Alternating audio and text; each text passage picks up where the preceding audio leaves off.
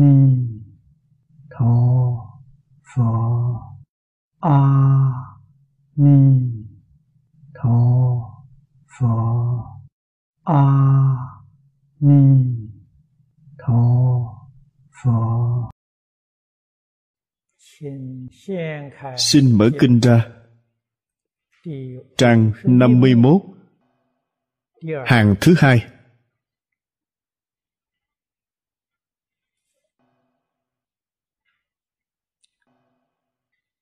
Đoạn thứ bảy. Đại khoa. Phần xưng dương tháng đức.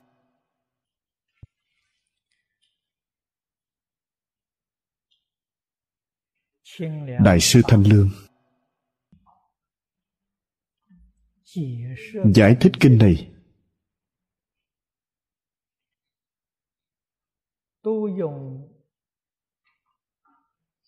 Dùng mười làm biểu pháp.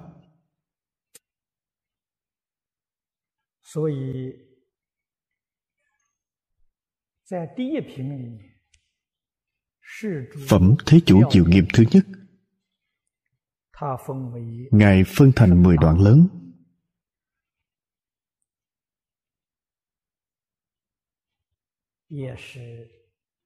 Cũng tương ưng với hoa nghiêm. Dùng số 10 tượng trưng sự viên mãn.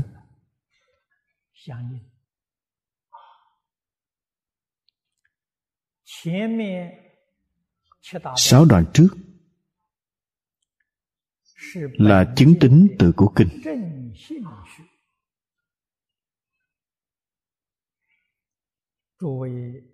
Chư vị thường nghe kinh, đều biết thể lệ của kinh điển vừa mở kinh ra, liền thấy sáu loại thành tựu. Sáu loại thành tựu là chứng tính,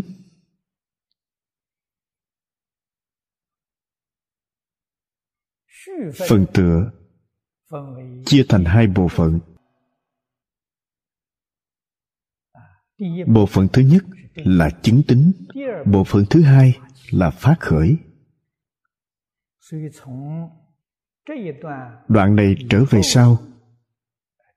Tổng cộng có bốn đoạn. Đều thuộc phần phát khởi của kinh này.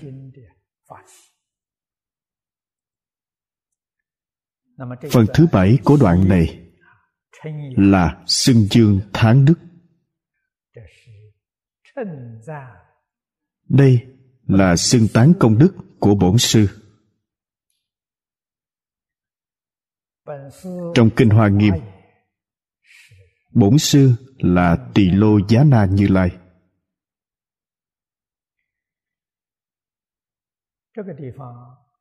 Ở đây chúng ta cần phải lưu ý.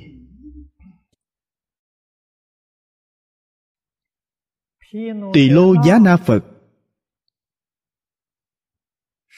là pháp thân như lai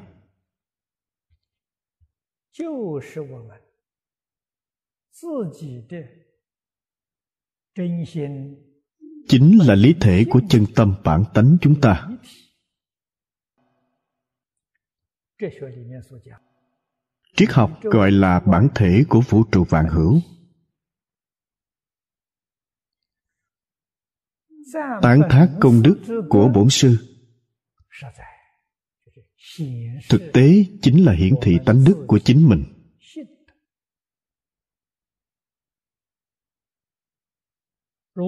nếu không hiểu tầng ý nghĩa này,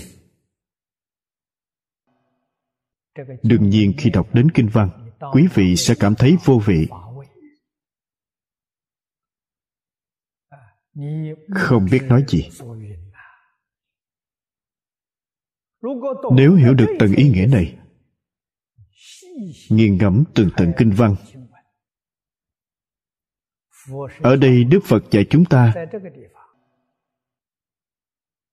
hiểu rõ tự tánh. Có vô lượng công thức.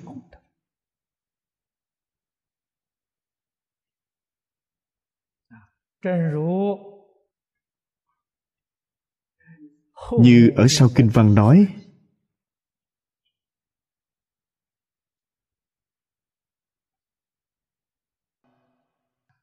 tất cả chúng sanh đều có trí tuệ tướng đức của như lai trí tuệ tướng đức của như lai là gì? Có những gì?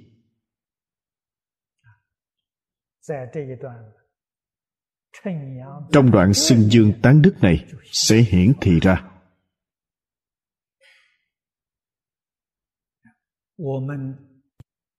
Chân tâm bổn tánh của chúng ta không có gì khác với tỳ lô giá na và mười phương chư phật.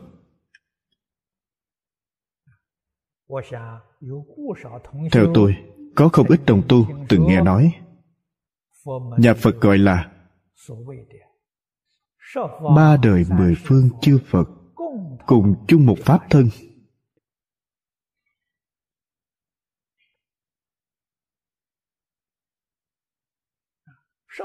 Mười phương bao gồm chúng ta. Ba đời càng bao gồm chúng ta ba đời là quá khứ, hiện tại và vị lai. Đức phật nói, tất cả chúng sanh đều là phật vị lai. Trong kinh vô lượng thọ cũng có một câu kệ. Quả thật rất phi diệu. Ngài nói rằng, tất cả đều thành phật.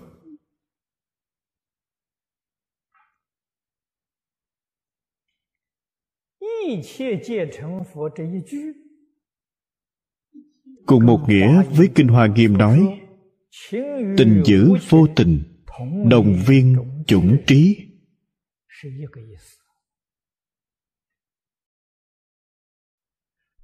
So với câu trong kinh hoa nghiêm nói còn viên mãn, thấu triệt hơn.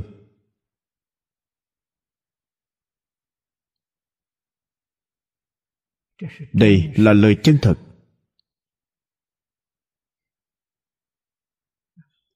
Bình thường chúng ta nghe trong kinh điển,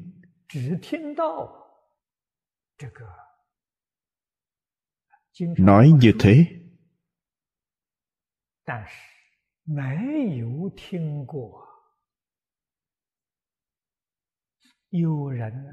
chưa nghe ai giải thích tường tận cả. đâu biết rằng giải thích tường tận tức trong kinh hoa nghiêm. trong kinh hoa nghiêm kỹ xảo mà thế tôn giảng kinh thuyết pháp.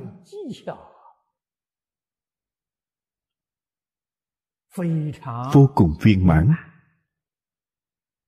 đúng là thiện xảo cực điểm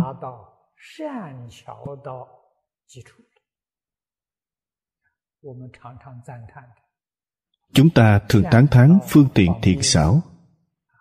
ở đoạn lớn chúng hải vân tập. Ở trước đoạn lớn này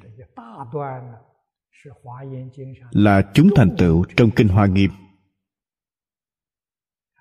Chúng ta đã học nghĩa thú biểu pháp của nó.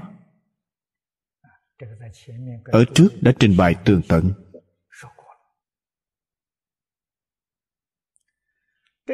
Mở đầu đoạn này. Kinh văn có ba đoạn. Đoạn thứ nhất là tổng kết oai nghi trụ.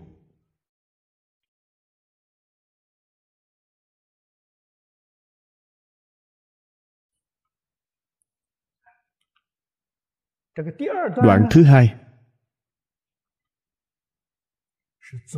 tổng hiển đức hành nhân duyên。đoạn thứ ba biệt minh đắc pháp tán phật。mời xem kinh văn。nhĩ thời như lai đạo tràng chúng hải tất chỉ vân tập vô biên phẩm loại châu táp biến mãn. Hình sắc bộ tùng các cát sai biệt.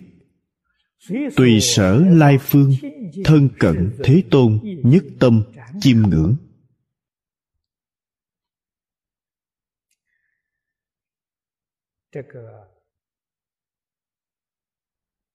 Trong đoạn kinh văn ngắn này, bao hàm ba nghĩa thứ nhất là tổng kết về。chúng hải vân tập đã nói ở trước.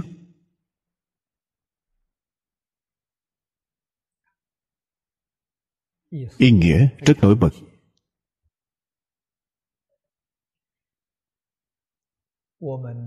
chúng ta phải biết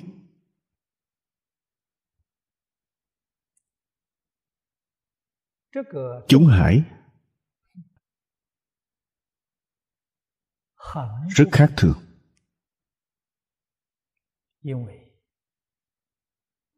Vì mỗi chủng tộc mỗi xã đoàn nhân số đều vô lượng vô biên. ý này hiển thị hội hoa nghiêm này. Lấy nơi nào làm đạo tràng? Tôi nghĩ quý vị cứ nghe tiếp về sau chắc chắn sẽ lãnh hội được. pháp hội này lấy tận hư không biến pháp giới làm đạo tràng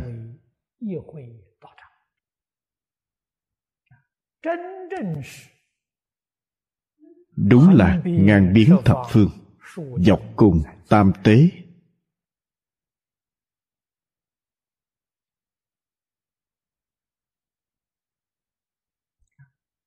Phẩm loại vô biên.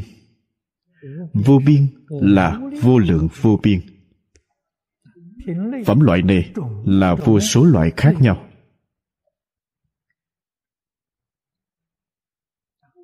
Không chỉ là lục đạo mười phương pháp giới.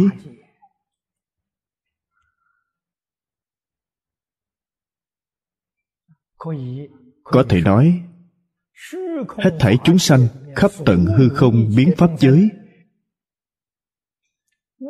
không sót một ai. đều hàm nhiếp viên mãn trong đó. vây quanh cùng khắp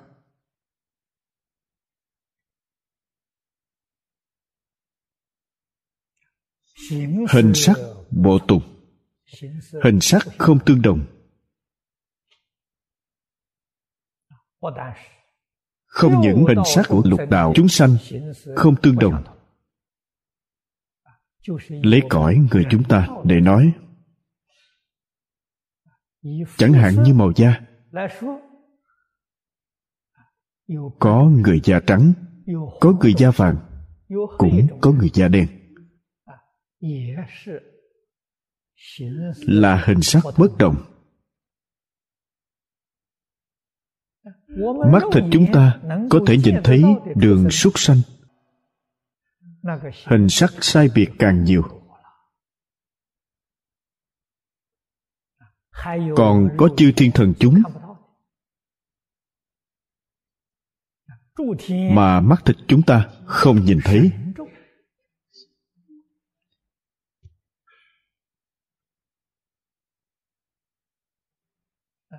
thế gian chúng ta cho đến đường ngạ quỷ đường địa ngục cũng có thần chúng. Hình sắc sai biệt. Vô lượng vô biên. bộ tùng là những người đi theo lãnh đạo của mình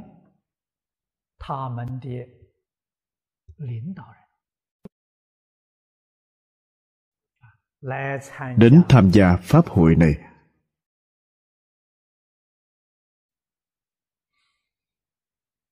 Đoạn kinh văn này. Chúng ta cần phải học tập như thế nào? Ở đây tôi nhắc nhở quý vị một chút.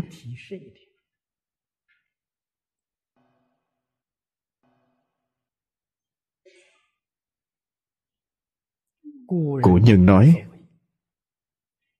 không đọc hoa nghiêm. Không biết phú quý của nhà phật. Lời này không sai.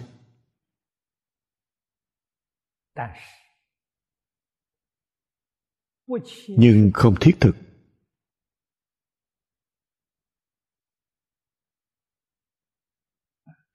Thực tế là chúng ta đọc kinh hoa nghiêm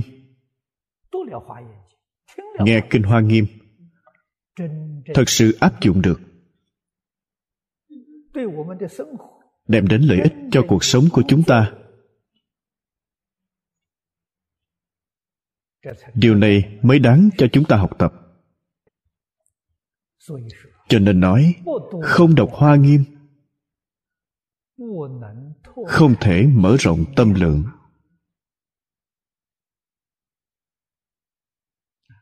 Quý vị thử nghĩ xem cách nói này.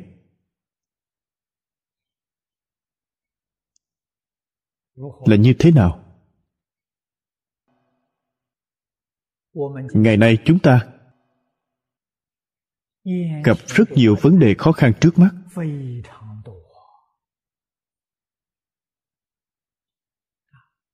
Từ xưa đến nay, thế gian có bao nhiêu người thông minh? Có bao nhiêu người trí tuệ? Đều thúc thủ trước vấn đề của thế gian. Không có cách giải quyết.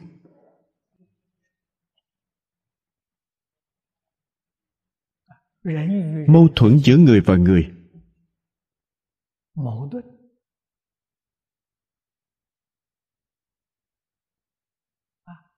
Xung đột giữa nhà này với nhà kia.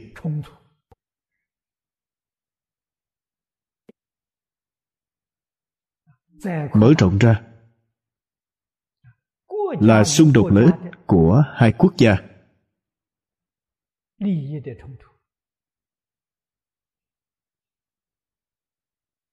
Gây ra cho thế gian vô số thảm họa.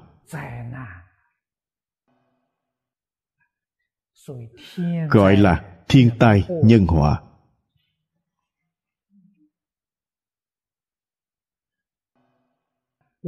chúng ta muốn hỏi, thiên tai nhân họa từ đâu đến?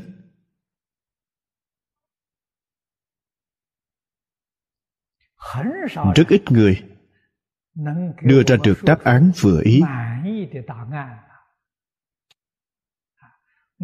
Đáp án mãn ý ở trong kinh hoa nghiêm. Những thiên tai thảm họa này từ đâu đến? Đức phật nói rằng, do ngu si gây ra. Như thế nào gọi là ngu si? Không thấu triệt chân tướng nhân sinh vũ trụ. Thảm họa này xảy ra từ đây. Không thấu hiểu. Ba đời mười phương chư phật cùng chung một pháp thân. Không triệt để, tình giữ vô tình, đồng viên chủng trí, không hiểu biết đạo lý này. Chân tướng sự thật này. Do đó khởi tâm động niệm, đều vì lợi ích cho bản thân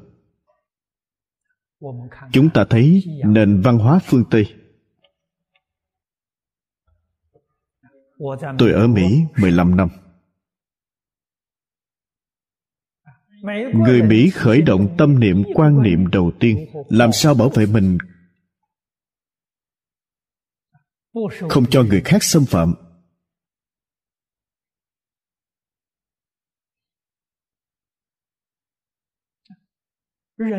Mỗi người đều vì mình.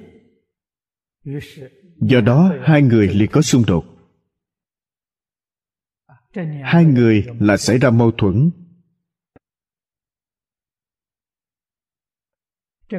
Nút thắt này vĩnh viễn không mở ra được.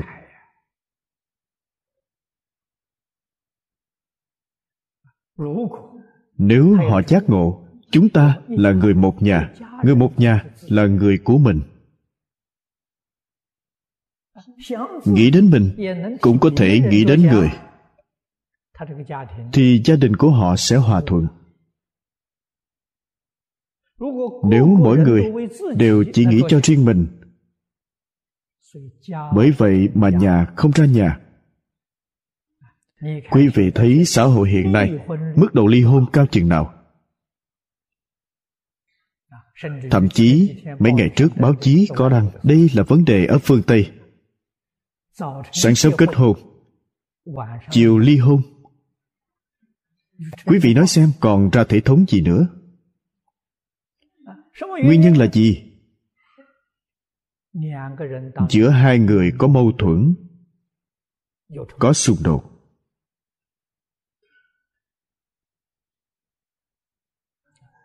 Ở đây đức phật nói rõ chân tướng với chúng ta nhất định phải mở rộng tâm lượng. Tâm lượng của chúng ta vốn tương đồng với như lai. Tâm ôm trọn cả hư không khắp pháp giới. Đây mới là biện pháp căn bản để giải quyết mọi vấn đề.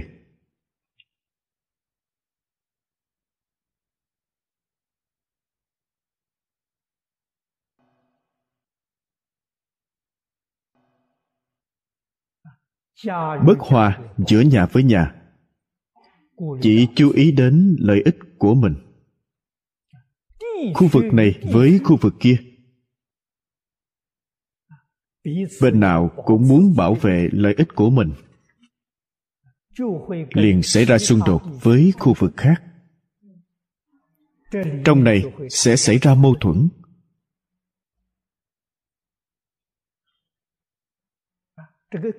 Quốc gia giữ lợi ích của đất nước mình. Nhất định phát sanh xung đột với các nước lân bang cũng phát sanh mâu thuẫn. Như vậy làm sao giải quyết vấn đề? Bởi vậy, giữa khu vực có xung đột lẫn nhau, quốc gia và quốc gia không tránh khỏi chiến tranh chiến tranh vẫn không thể giải quyết vấn đề. Nếu chúng ta đã học phật, tiếp thu giáo huấn của phật, chúng ta hiểu. Ngày nay chúng ta suy nghĩ, tất cả mọi suy nghĩ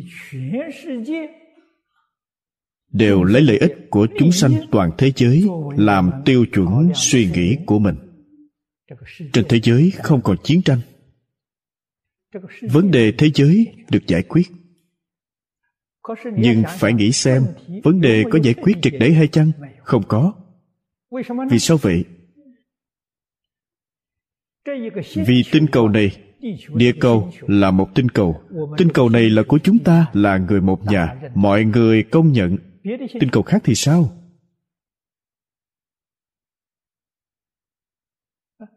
Chúng ta không chịu công nhận tinh cầu khác cũng là người một nhà. Do đó tương lai vẫn có chiến tranh giữa các tinh cầu. Ở đây cũng là vấn đề phiền phức. Phật pháp nói điều này là giải quyết triệt để. Tận hư không biến pháp giới là chính mình. Không còn chiến tranh giữa các tinh cầu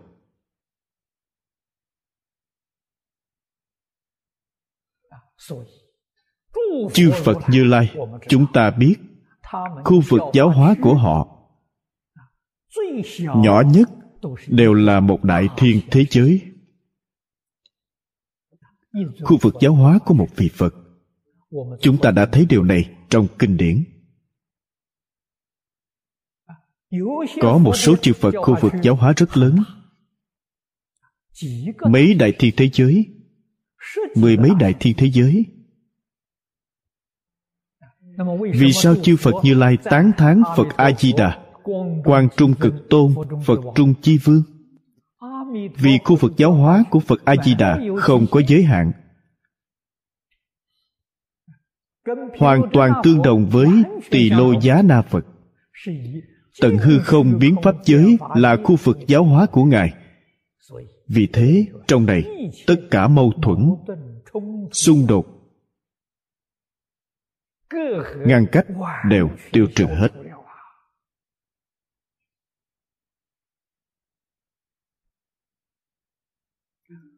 xã hội hiện đại.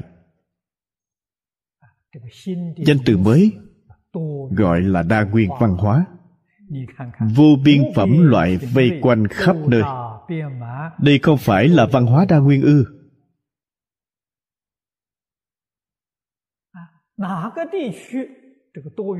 văn hóa đa nguyên của khu vực nào? Có thể sánh với hoa nghiêm hải hội. Pháp hội đoàn thể nào?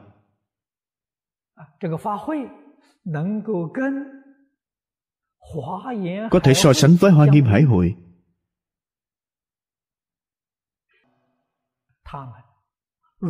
làm sao? Họ có thể tập hợp văn hóa đa nguyên, vô lượng, vô biên phẩm loại, hình sắc chủng tộc khác nhau, văn hóa khác nhau lại.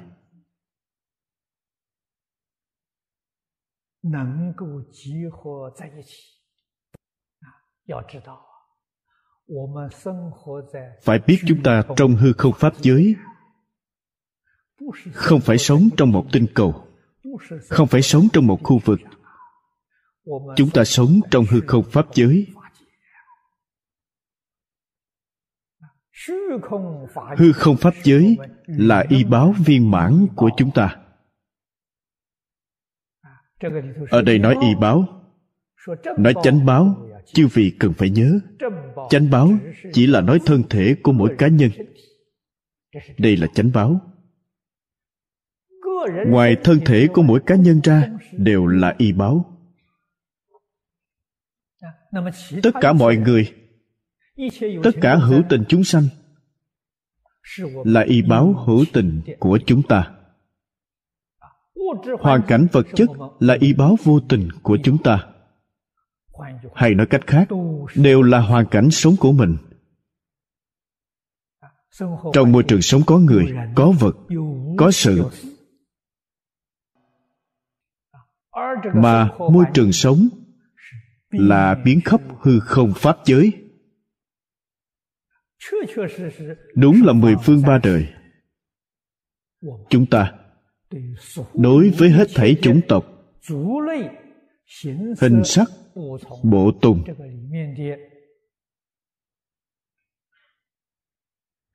sự ngăn cách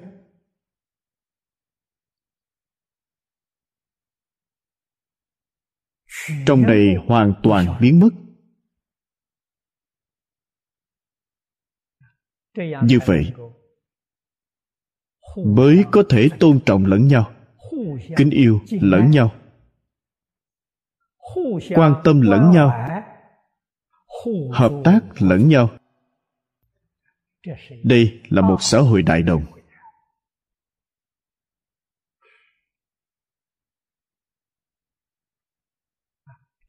Gọi là nhất chân pháp giới. Nhất chân pháp giới chính là thế giới đại đồng cứu cánh viên mãn.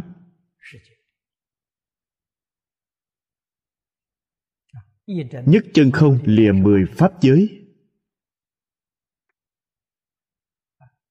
Không phải là ngoài mười pháp giới, còn có một nhất chân khác. Không có đạo lý này.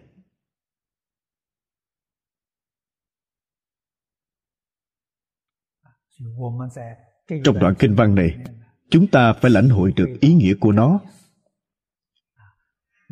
Cần phải siêng năng, nỗ lực học tập, mở rộng tâm lượng mình ra. Cũng chính là khôi phục tâm lượng vốn có trong tự tánh của mình.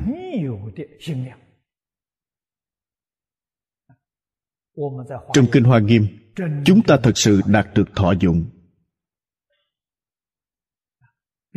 người khác có ngăn cách với mình.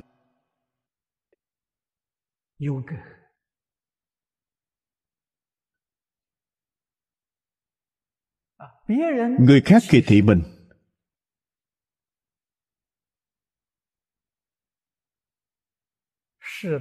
Do đó họ không thấu hiểu chân tướng sự thật. Vì thế họ không thể bao dung mình. Mình cần phải bao dung họ vì sao vậy? Vì mình đã giác ngộ, họ chưa giác ngộ. Mình hiểu, họ không hiểu. Thấu hiểu rốt ráo triệt để là đức phật. Chúng ta là đệ tử của ngài, làm học trò của ngài. Đó chính là bồ tát. Chúng ta là bồ tát sơ phát tâm. Sơ phát tâm, trong sơ phát tâm. Coi như là đi cùng một con đường, cùng một phương hướng, cùng một mục tiêu với chư phật như lai. Chúng ta mới bắt đầu bước. Họ đã đến nơi. Chúng ta mới khởi bộ. Nhưng phương hướng không sai vì thế đối với vấn đề học phật, nếu như chư vị muốn công phu đắc lực,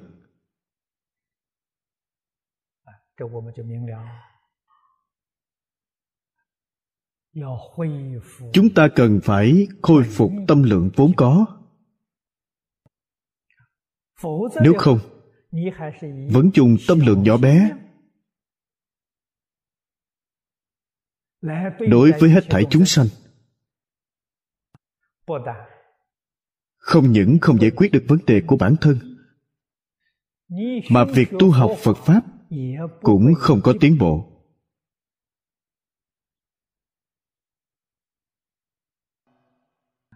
Đây là lợi ích mà chúng ta đạt được từ đoạn kinh văn này.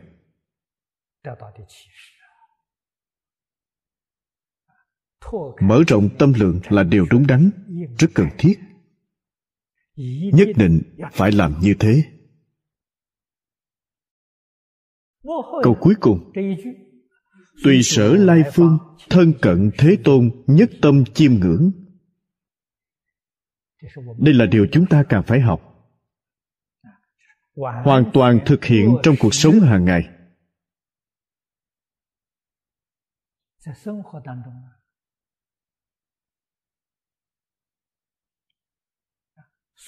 Tùy sở lai phương.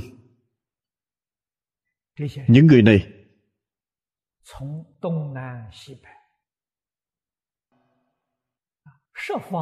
từ mười phương đông bắc nam tây bắc tứ duy thượng hạ đến đây.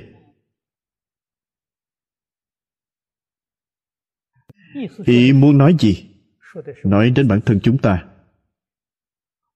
Chúng ta cùng đại chúng tụ hội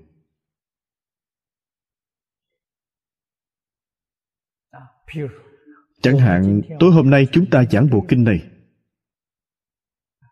Không phải chư vị đồng tu đều khắp bốn phương tám hướng, đều vân tập về đây ư? Đến đây để làm gì? Để thân cận thế tôn.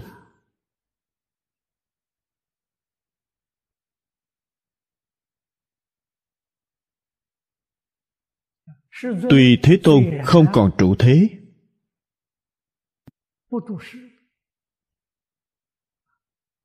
Không trụ thế là sắc thân của thế tôn.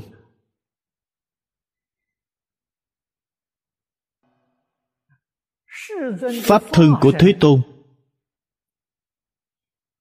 không có sanh diệt.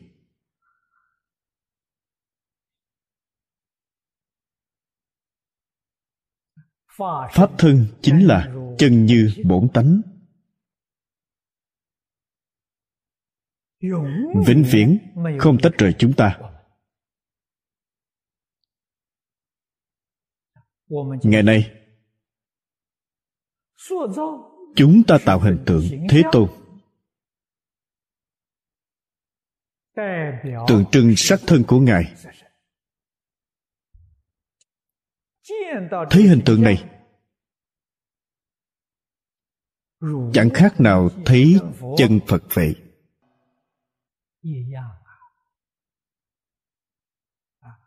Chúng ta nhất tâm chiêm ngưỡng, biểu đạt kính ý của mình.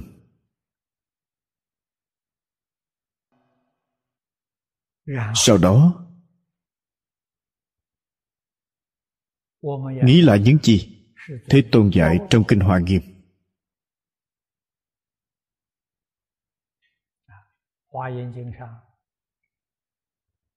Kinh viên giác đức phật đều nói, tất cả chúng sanh vốn đều thành phật.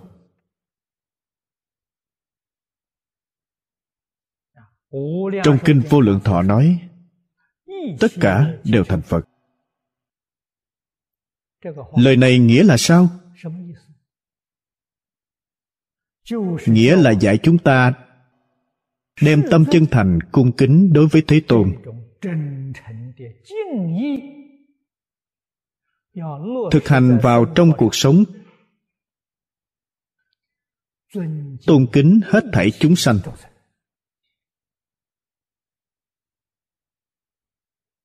ta cần phải hiểu ý này của phật. Vì sao vậy? vì tất cả đều thành phật đây là trong mắt phật nhìn thấy. Phàm phu chúng ta không nhìn thấy. Phật nhìn thấy. Phật nhìn thấy chân tướng. Chúng ta nhìn thấy là vọng tướng.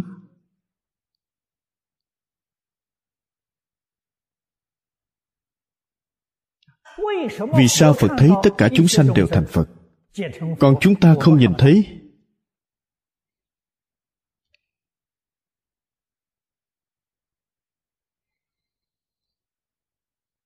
Đức phật nói với chúng ta vấn đề này. Ngài nói tướng tùy tâm chuyển. Tâm chúng ta là gì? Là tâm luân hồi. Tâm luân hồi thấy phật bồ tát cũng là phàm phu. Vì thế mà đối với phật bồ tát không có tâm cung kính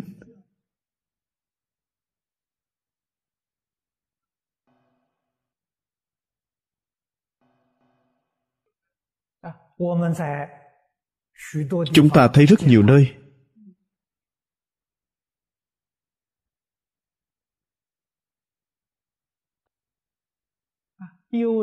Có người đem đầu của phật bồ tát tạo tượng.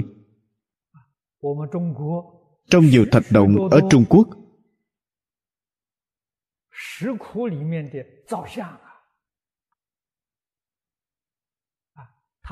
họ không đưa tượng phật đi được bèn đem đầu của phật, đầu của bồ tát về,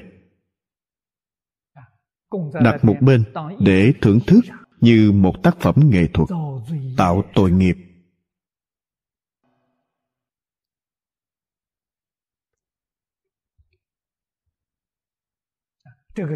Lời đức phật nói không sai, ngu si. Chúng ta tạo tượng phật, vẽ tượng phật chứ phải phải biết không được vẽ tượng bán thân.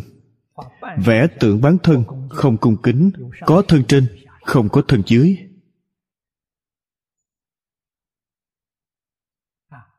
Tạo tượng, vẽ tượng.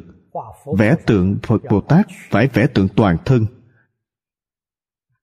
Đây là cung kính, hoàn chỉnh, viên mãn.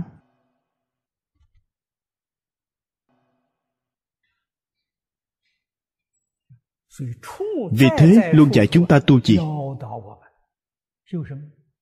tu kính, thành kính.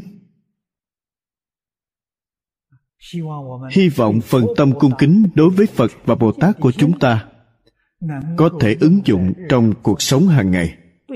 Đối người đối sự đối vật đều phải tu thành kính.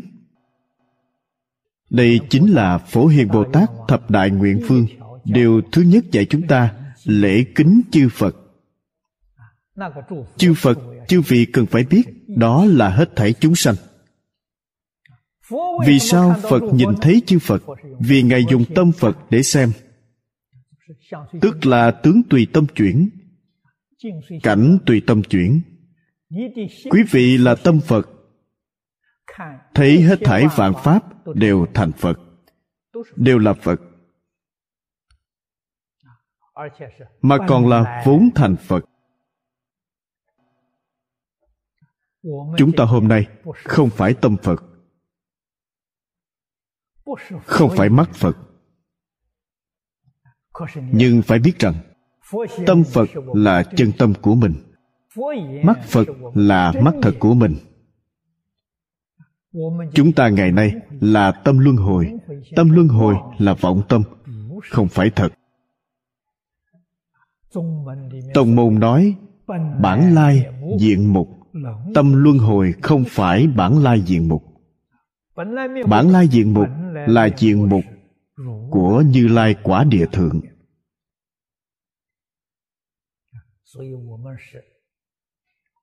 Vọng tâm chúng ta làm thay đổi cảnh giới này.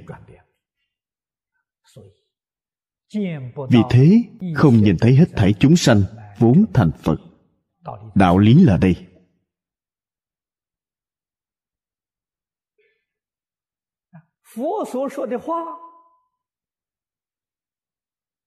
Điểm cao minh của lời đức phật nói là điều khiến người khâm phục. Không phải bắt chúng ta nghe theo thân ngài. Tuân thủ theo ngài không phải vậy. Sau khi đức phật nói ra dạy chúng ta chứng thực. Nếu không tin, bản thân quý vị có thể chứng minh. Đây chính là tính giải hành chứng. Bản thân ta có thể chứng thực. Chứng thực những lời phật nói là chân tướng sự thật. Không phải lý tưởng, không phải suy đoán. Những gì ngài nói là chân tướng sự thật. Chân tướng sự thật là tất cả chúng sanh vốn thành phật.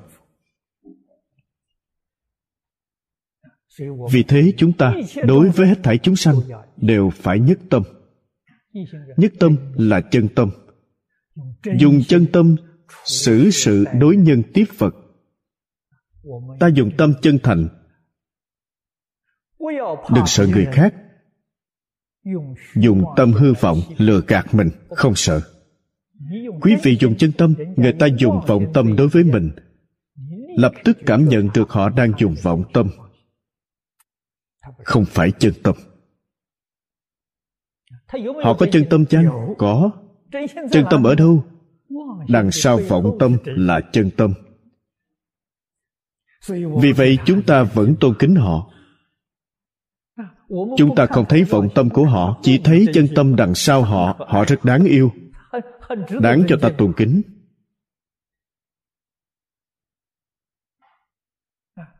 Cho nên chúng ta chiêm ngưỡng chiêm ngưỡng đức tánh của họ.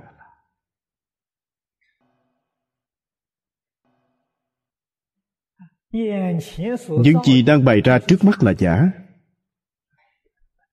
trong kinh đức phật nói, phàm sở hữu tướng giai thị hư vọng. Đừng chấp trước tướng hư vọng. Tốt nhất cũng đừng phân biệt tướng hư vọng. Vậy là chân thành. Thanh tịnh, bình đẳng, giác liền hiện tiền. Vì vậy, qua đoạn kinh văn này, chúng ta biết cần phải học tập như thế nào.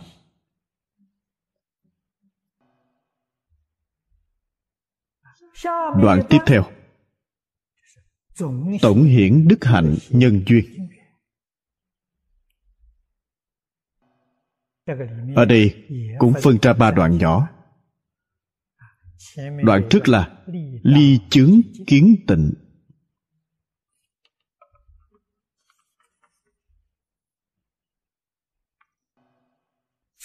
Thử chư chúng hội dĩ ly, nhất thiết phiền não. Tâm cấu cập. Kỳ dư tập. Thôi trọng chướng sơn. Kiến phật vô ngại.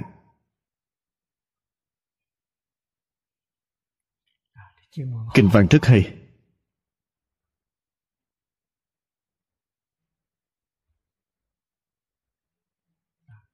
Như vừa mới nói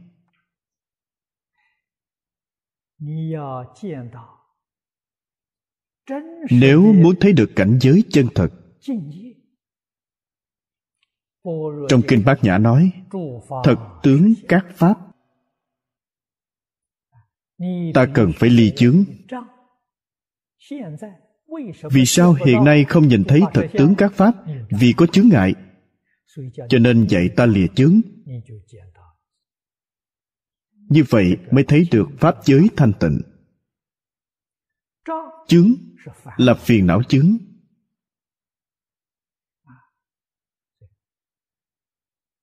Cấu là sở trì chướng. Phiền não là thị phi nhân ngã. Tham sân si mạng đây là phiền não.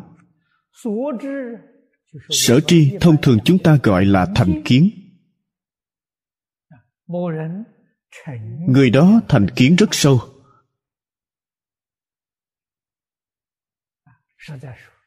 Thực tế, đó là kiến giải sai lầm của mình.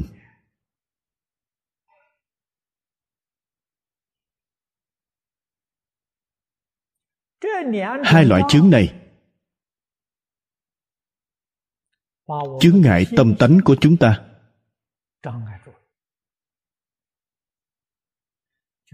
Ví như đôi mắt. Mắt hư. Mắt có bệnh.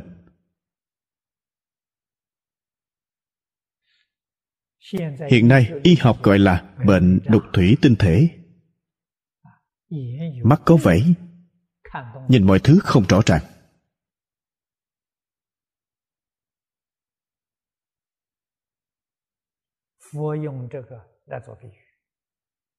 Đức phật dùng nó ví như hai loại sở tri chướng và phiền não chướng.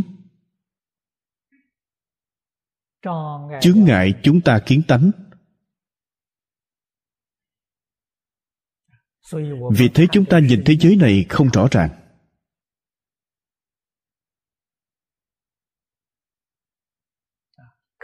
Không nhận ra chân tướng sự thật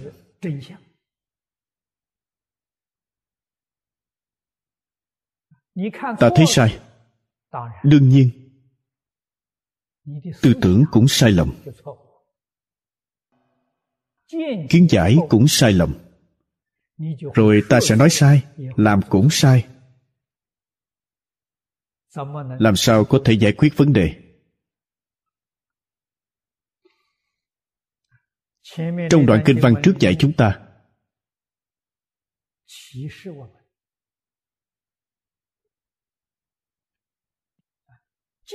tận hư không biến pháp giới là một nhà. Là chính mình.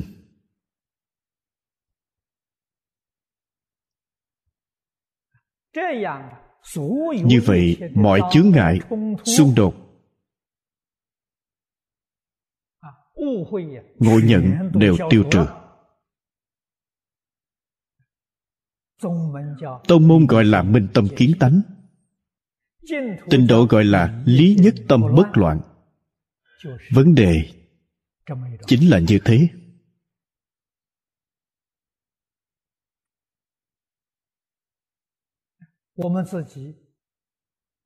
Cửa ải khó khăn nhất của chúng ta. Chấp trước thân này là ta. Có cái ta tức đối lập với người.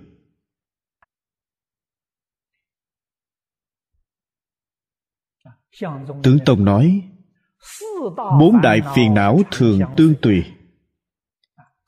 Bốn đại phiền não từ đâu đến? Từ ngã kiến sanh khởi. Chỉ cần chấp trước có cái ta bốn đại phiền não liền khởi lên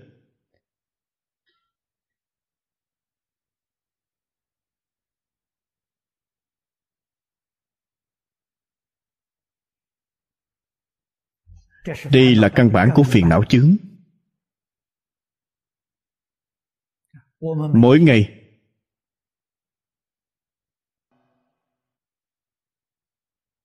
sáu căn chúng ta tiếp xúc với cảnh giới sáu trần bên ngoài.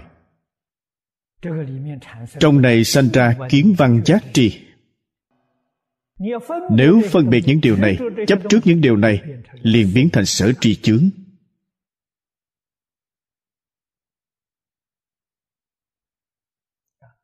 Cho nên nói tất cả.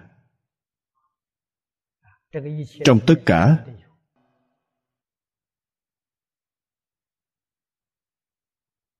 nói có hai chứng câu sanh và hai chứng phân biệt. Hai chướng câu sanh không phải đời này.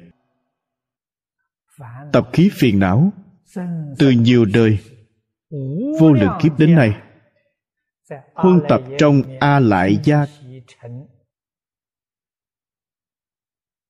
thành chủng tử rất mạnh. Những chủng tử này ngày ngày tạo nghiệp.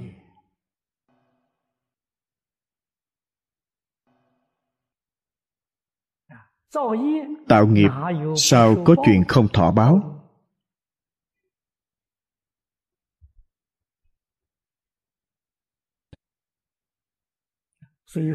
Ở đây đức phật khuyên chúng ta cần phải lìa xa. Những người trong hội hoa nghiêm,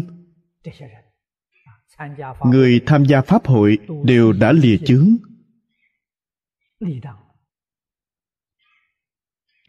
Họ đã xa lìa. Họ nhìn thấy pháp hội rộng lớn trang nghiêm của thế tôn.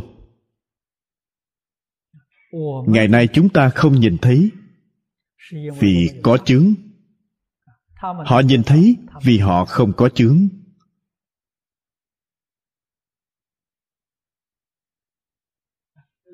Pháp hội hoa nghiêm ở đâu?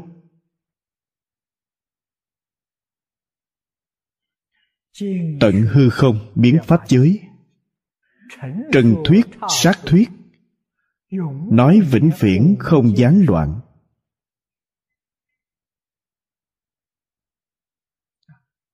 pháp hội hoa nghiêm xưa nay chưa từng ngưng nghỉ. Chư vị đừng cho rằng đức phật thích ca mâu ni thị hiện thành phật trong hai tuần giảng kinh hoa nghiêm. Trong hai tuần là trình bày cho chúng ta biết có việc này. Ý là như vậy.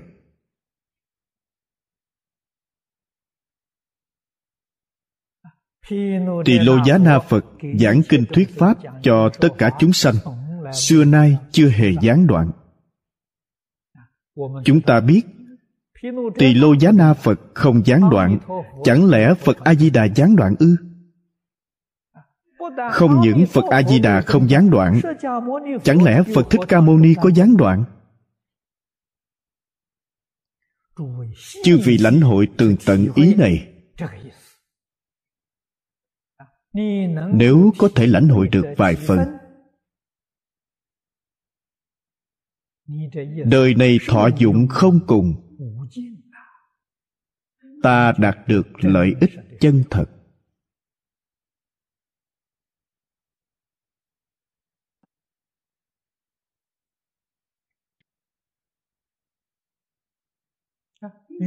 Dư tập. Tập là tập khí. Tập khí hai chướng có thù.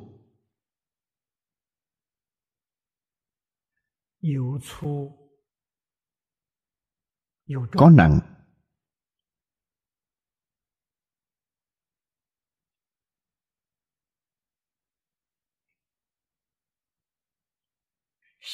Tập khí rất khó trừ.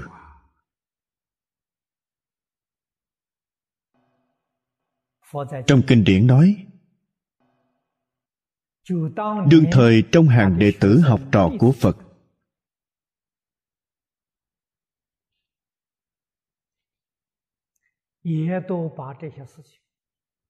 Cũng đều biểu diễn những điều này cho chúng ta thấy. Chúng ta phải biết là họ đang biểu diễn. Biểu diễn rất chân thật.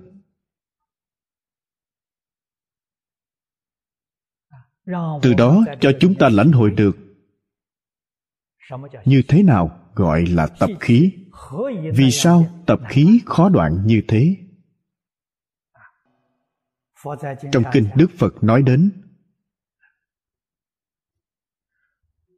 tôn giả tất lan và bà sa.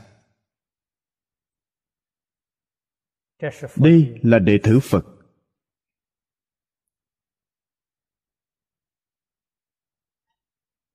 tất lăng và bà sa là tiếng phạn. Dịch sang tiếng trung quốc nghĩa là dư tập. Chính là ở đây nói, cập kỳ dư tập là hai chữ dư tập này.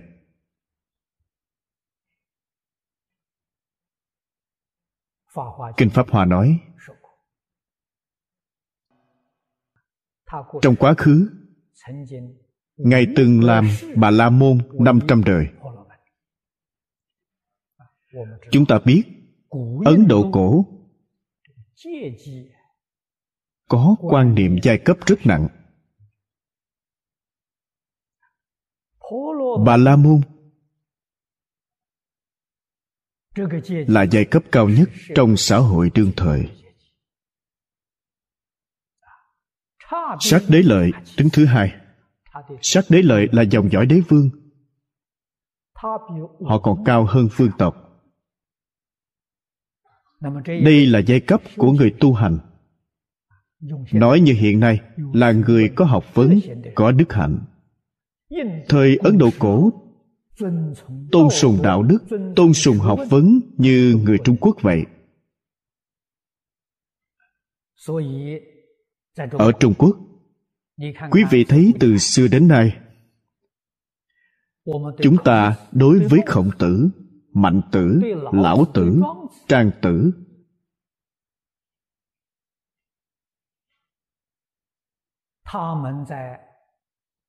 Trong mắt mọi người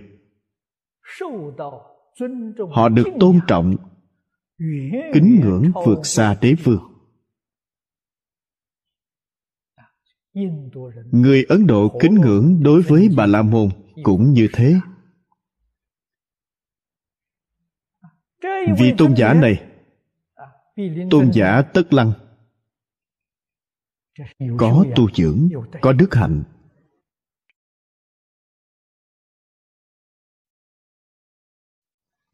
Năm trăm đời đều chuyển sang dòng dõi bà la môn không đơn giản. Hay nói cách khác, đời này qua đời khác trì giới đều đạt đến tiêu chuẩn nhất định. Như vậy mới có thể giữ được thân người, mới đạt được giàu sang. Vì thời gian quá lâu, do đó nuôi dưỡng thành một loại tập khí.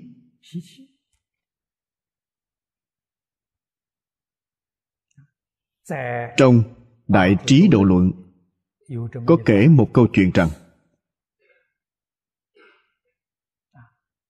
trưởng lão tất lăng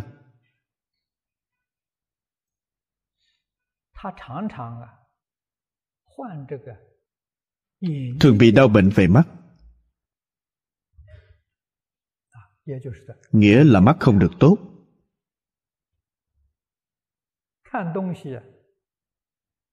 nhìn sự vật không rõ.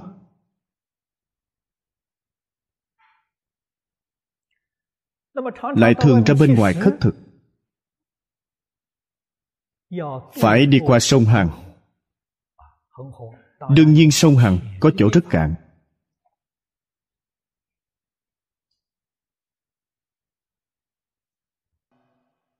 Khi qua sông hằng ngài ở bên bờ bốn ngón tay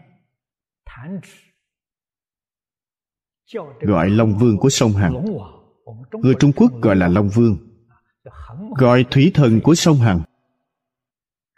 Gọi bà tiểu tỳ.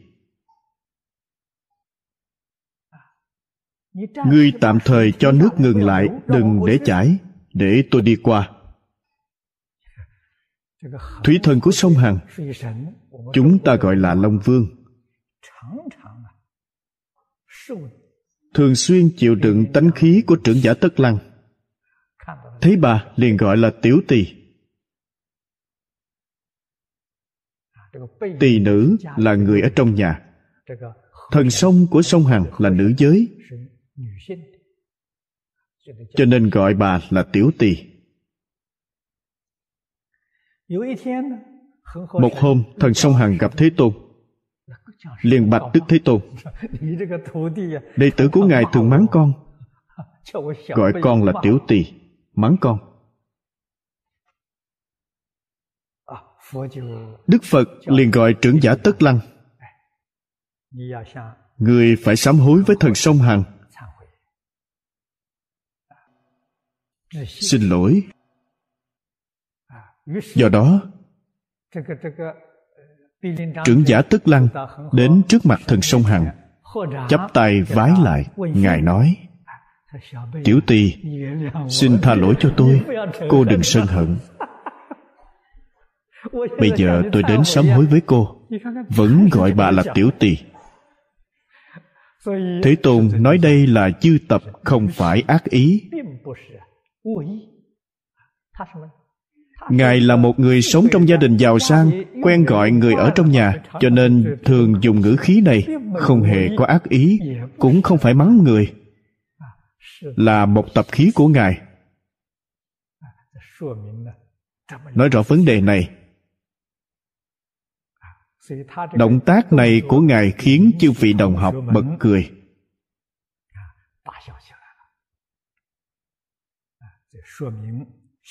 chứng tỏ tập khí không dễ thay đổi.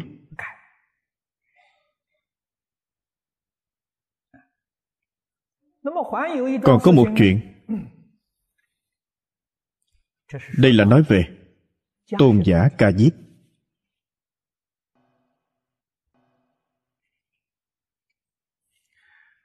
những câu chuyện cổ này chúng ta cần phải biết. Tôn giả ca diếp là người có định công thâm sâu. Trong số đồng tu, không ai có thể sánh với công phu thiền định của ngài. Cho nên, ngài là người truyền thừa thiền tông là sơ tổ của thiền tông. Truyền thuyết nói rằng, khẩn na la vương ở đại thọ hương sơn đánh đàn. Âm sắc tiếng đàn rất hay.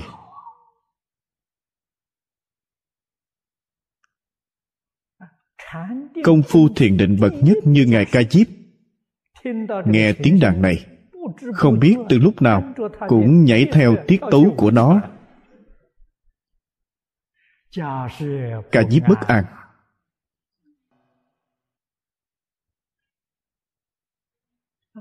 đây là nguyên nhân gì? Đều là tập khí. Vô lượng kiếp đến nay, thích âm nhạc, thích khiêu vũ. Khi nghe âm nhạc này, liền khiêu vũ khi nào không hay.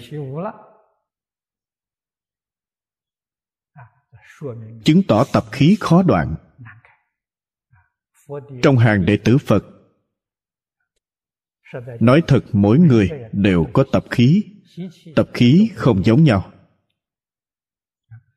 Họ thể hiện như vậy là để cho chúng biết có điều này xảy ra. Nhưng cũng không nghiêm trọng lắm. Đương nhiên, nó chướng đạo. Chỉ cần có tánh cảnh giác tuy chướng đạo cũng không sanh ra chướng ngại nghiêm trọng. Đặc biệt là tu pháp môn niệm phật. Kinh này đến sau cùng, phổ hiền bồ tát thập đại nguyện phương đạo quy cực lạc. Dụng ý này rất thâm sâu. Nếu không tu pháp môn niệm phật những tập khí này nhất định chướng ngại ta, minh tâm kiến tánh. Nhưng không chướng ngại ta, vãng sanh. Vì sao vậy? Vì vãng sanh tịnh độ, chỉ cần chế ngự phiền não, không cần đoạn tập khí. Chỉ cần hàng phục phiền não là được. Phiền não không khởi hiện hành. Tất cả đều được vãng sanh. Nhưng những người trong hội hoa nghiêm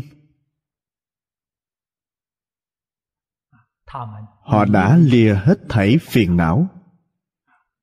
Phiền não chướng và sở tri chướng đều phá diệt. Tập khí cũng dần tiêu hết. Cho nên nói tôi trọng chướng sơn. Trọng chướng tức là nói phiền não chướng và sở tri chướng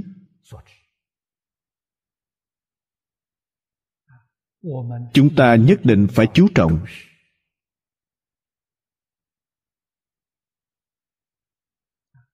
Mỗi vị đồng tu đều muốn tương lai mình được vãng sanh. Có thể biết trước giờ chết, có thể không sanh bệnh, vãng sanh tự tại tốt nhất đi khi nào thì đi. Phật đều tiếp dẫn. Làm có được chăng?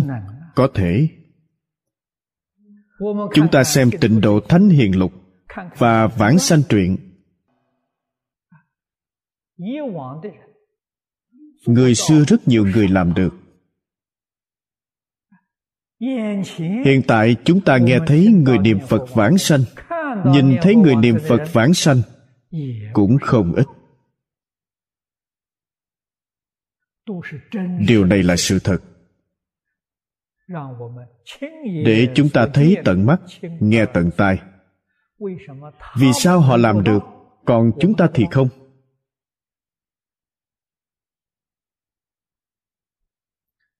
Nguyên nhân là do đâu? Vì họ đã đoạn tận phiền não cho nên họ làm được. Chúng ta chưa đoạn tận tập khí phiền não. Thế nên không làm được. Tuy niệm phật hỏi quý vị có chắc chắn vãng sanh chăng? không chắc chắn.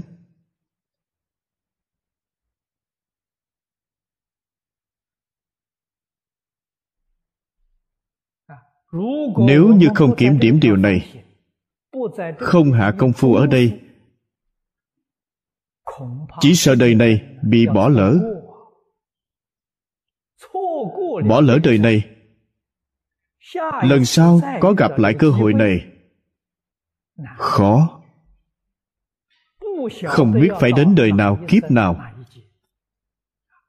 Tuyệt đối không phải nói đời sau gặp được thân người là được gặp tịnh độ. Đâu mà tốt đến thế?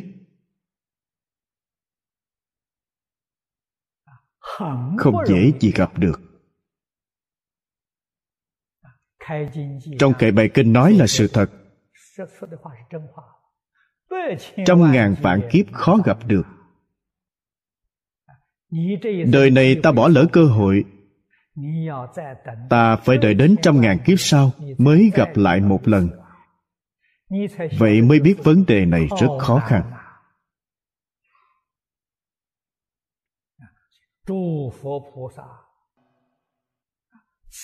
chư phật bồ tát từ bi ân cần khẩn thiết khuyên bảo chúng ta. Đừng bỏ qua cơ hội này. Nhất định phải đoạn phiền não.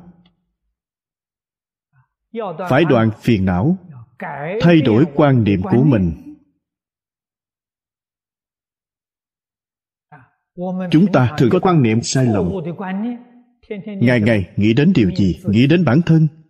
Nghĩ đến tự tư tự lợi. Nghĩ đến tổn người lợi mình. Họ nhớ đến điều này. Nghĩ đến tham sân si mạng. Nghĩ đến thị phi nhân ngã. Trong quan niệm chúng ta là những điều này. Đây gọi là tạo nghiệp khởi niệm đây là ý nghiệp tạo nghiệp. Ý tạo nghiệp, khẩu liền tạo nghiệp, thân cũng theo đó mà tạo nghiệp. Vì thế, tuy niệm phật mà học phật, đời này không thể thành tựu. Vẫn trôi lăn trong luân hồi lục đạo. Phải biết căn bệnh của chúng ta ở đâu? Phải làm sao? Đức phật dạy chúng ta thay đổi ý niệm. Trong kinh thường nói về lục niệm, đây là đức phật nhắc nhở chúng ta, dạy cho chúng ta. Niệm phật, niệm pháp, niệm tăng. Đây là niệm tam bảo.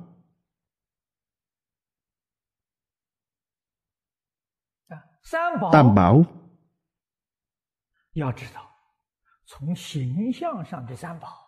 phải biết từ trên hình tướng tam bảo có thể dung nhiếp đến tự tánh tam bảo. Tự tánh tam bảo trong pháp bảo đàn kinh đại sư huệ năng nói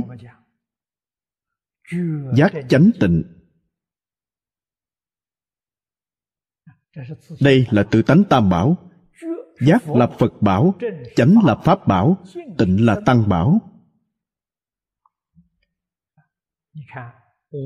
đề kinh vô lượng thọ thanh tịnh bình đẳng giác。đó là tam bảo。thanh tịnh là tăng bảo bình đẳng là pháp bảo giác là phật bảo。thanh tịnh bình đẳng giác cũng là tam học。thanh tịnh là giới học bình đẳng là định học giác là tuệ học. Kinh vô lượng thọ nói gì?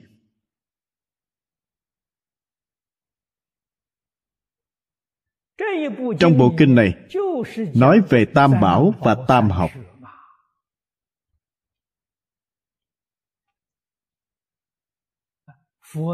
Đức phật dạy chúng ta niệm phật, niệm pháp, niệm tăng. Ta phải biết niệm như thế nào? Niệm giác chánh tịnh niệm thanh tịnh bình đẳng giác. Vậy là không niệm sai. Ngoài ba điều này ra đức phật dạy chúng ta niệm thiên. Niệm thiên là sao? Thiên là trời. Tượng trưng thập thiện nghiệp đạo sanh lên cõi trời đều do tu thập thiện nghiệp đạo. Dạy chúng ta niệm thiên chính là niệm thập thiện. Trời sắc giới. Ngoài thập thiện và thiền định ra, còn phải tu từ bi hỷ xã, tứ vô lượng tâm niệm thiên nghĩa là dạy chúng ta niệm thập thiện và tứ vô lượng tâm. Phải thường niệm nó.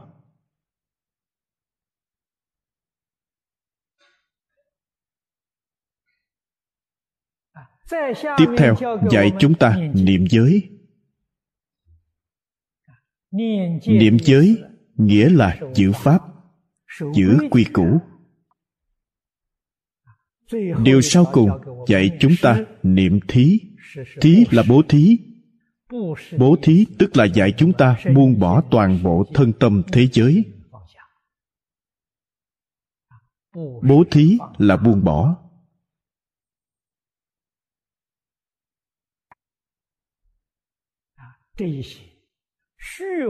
Đừng để trong lòng những thứ hư huyễn không thật này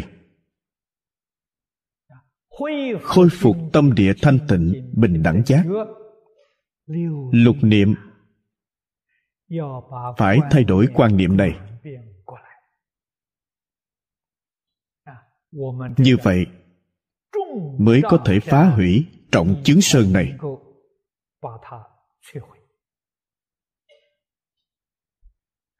Đức phật chỉ có thể nói với chúng ta điều này nói rõ đạo lý. Sự tướng. Nguyên do cho chúng ta. Còn giải quyết vấn đề vẫn phải dựa vào bản thân. Phật bồ tát không giúp được. Điều mà đức phật giúp được chúng ta, chư vị biết đó là khai thị. Phật chỉ có thể làm đến đây ngộ nhập phải dựa vào chính mình. Phật không thể giúp chúng ta ngộ. Không thể giúp chúng ta nhập. Nhập tức là chứng. Ngộ nhập là vấn đề của chúng ta. Nhất định phải hiểu.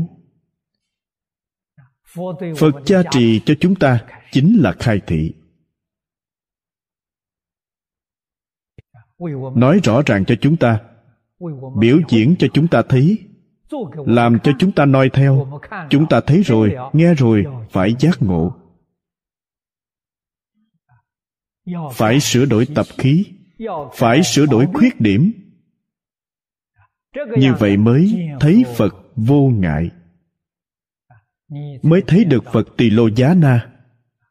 Phật tỳ lô giá na là thanh tịnh pháp thân.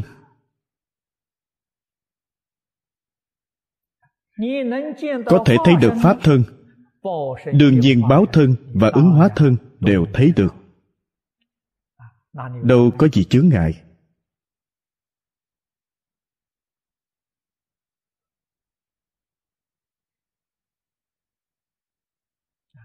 Xem tiếp đoạn kinh văn bên dưới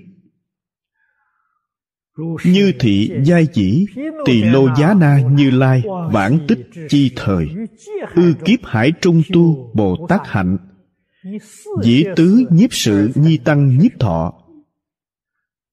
Nhất nhất phật sở chủng thiện căn thời, giai chỉ thiện nhiếp, chủng chủng phương tiện giáo hóa thành thục, linh kỳ an lập nhất thiết trí đạo.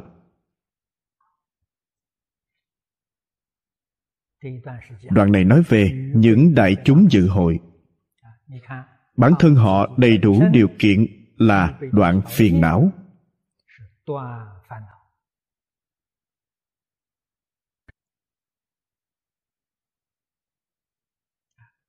Như vậy mới có thể thấy phật. Chúng ta chưa đoạn phiền não. Ngày ngày đối trước tượng phật cũng không thấy được chân phật nhất định phải đoạn phiền não mới thấy được phật thực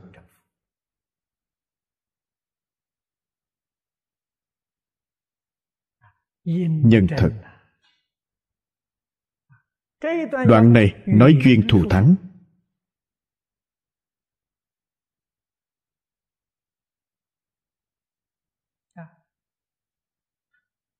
Như thị giai dĩ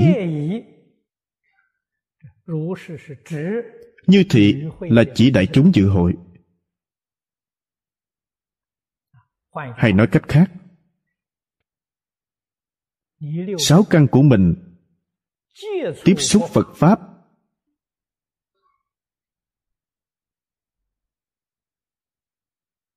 Có thể sanh tâm hoan hỷ. Có thể hiểu. có thể lãnh hội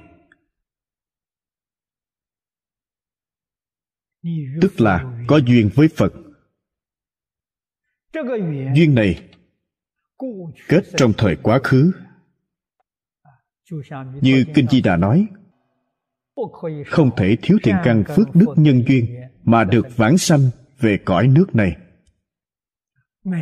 Mỗi vị đồng tu niệm phật vãng sanh, từ vô lượng kiếp quá khứ đến nay đã kết pháp duyên thù thắng với phật a di đà và kinh luận tịnh độ.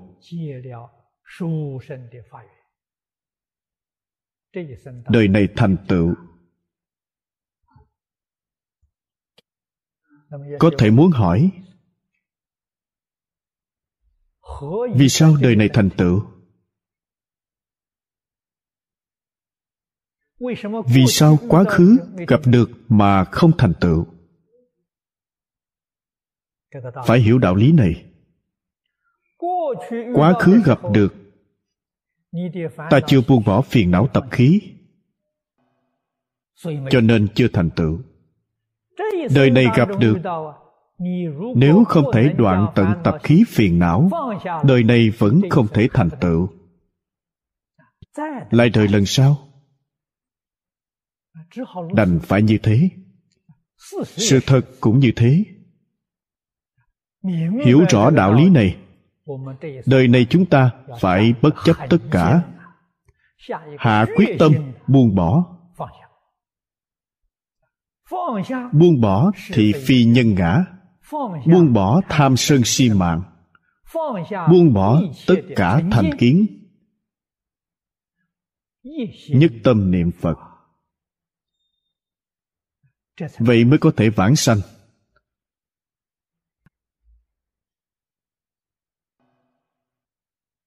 Kinh vô lượng thọ nói, vãng sanh nhất định đầy đủ điều kiện của tám chữ này. Phát tâm bồ đề, nhất hướng chuyên niệm. Như thế nào gọi là phát tâm bồ đề? Ở trước chúng ta nói, đó chính là tâm bồ đề. Mở rộng tâm lượng, hư không biến pháp giới là chính mình. Tâm ôm trọn cả hư không khắp pháp giới là tâm bồ đề. Đối người đối sự đối vật không còn ích kỷ. tâm lượng rộng mở. Niệm phật chắc chắn được sanh tịnh độ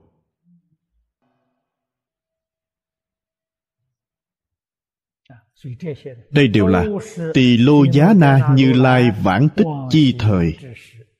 Ư kiếp hải trung. Kiếp hải là nói thời gian dài. Vô lượng kiếp quá khứ đến nay.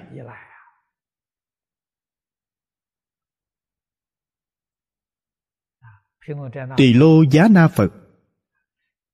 Tu hạnh bồ tát dùng tứ nhiếp sự mà từng nhiếp thọ.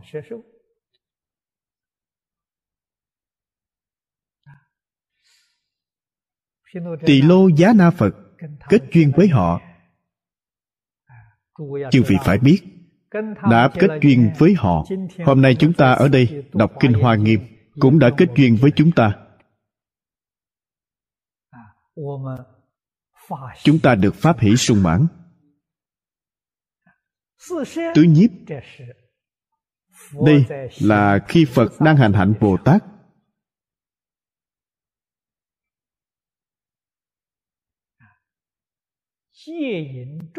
Phương tiện tiếp dẫn chúng sanh. Thứ nhất là bố thí.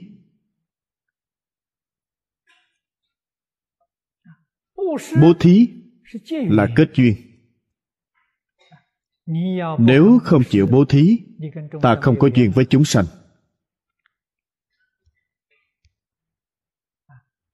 Kết duyên rất quan trọng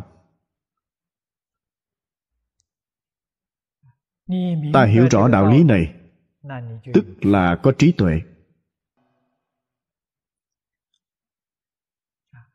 Thứ nhất là kết duyên với chúng sanh. Thứ hai là ái ngữ. Ái ngữ là mục đích tiếp dẫn chúng sanh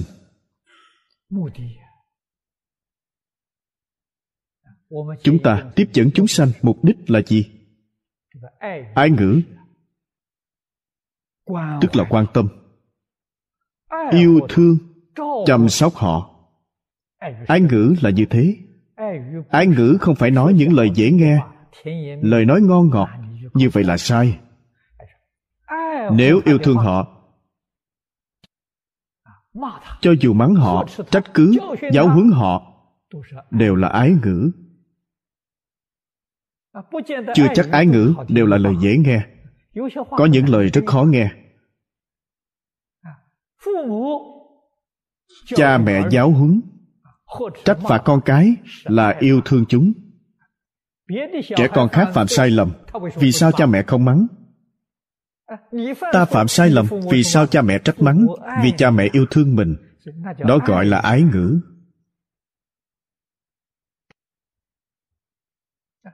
học sinh phạm sai lầm, thầy giáo trách mắng, là yêu thương chúng. Không phải học sinh của họ họ mới không quan tâm. Nhất định phải hiểu đạo lý này, phải hiểu rõ ý nghĩa của ái ngữ. Thứ ba là lợi hành.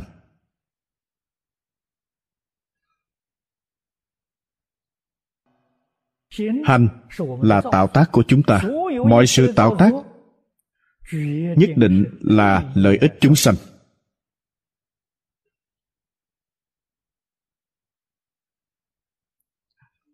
Đây thật sự là an lập chúng sanh. Vào chỗ thiện.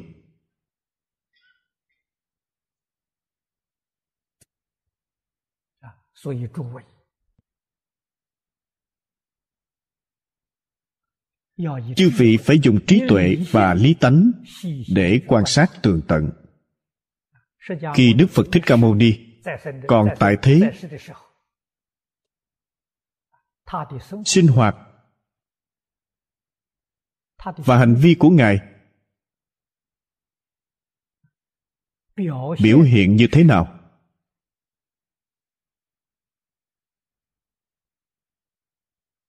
Chúng ta có lãnh hội được chăng?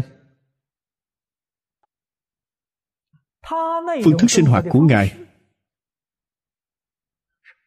là giúp tất cả chúng sanh an lập vào chỗ chí thiện. Thánh nhân ngày xưa từng nói chỉ ư chí thiện.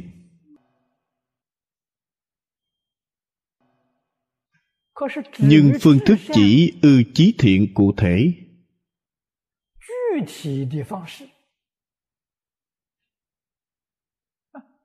thực hành chỉ ư chí thiện.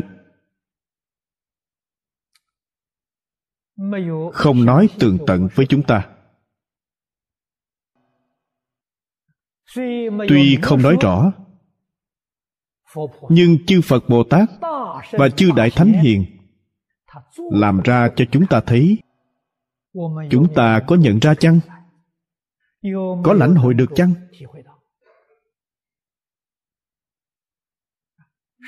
Đức phật thích ca mâu ni thị hiện. Thật sự chỉ có một câu, ngài đã làm một cách rốt ráo, buông bỏ toàn bộ thân tâm thế giới.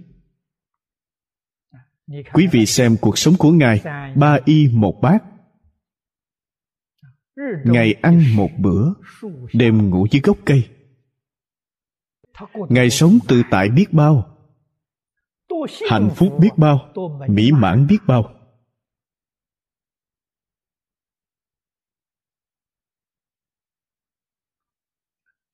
Trong tâm không có âu lo. Không có vướng bận, không có phân biệt, không có chấp trước. Tâm tự tại.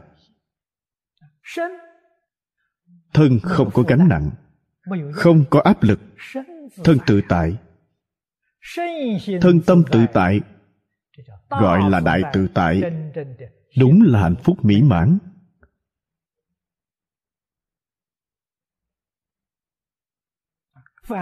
Xem lại bản thân chúng ta, tình trạng cuộc sống của chúng ta, tâm có âu lo.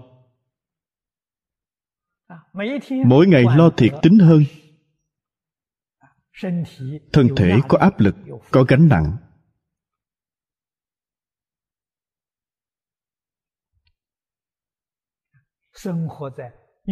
Sống trong âu lo và sợ hãi. Tiền đồ đen tối.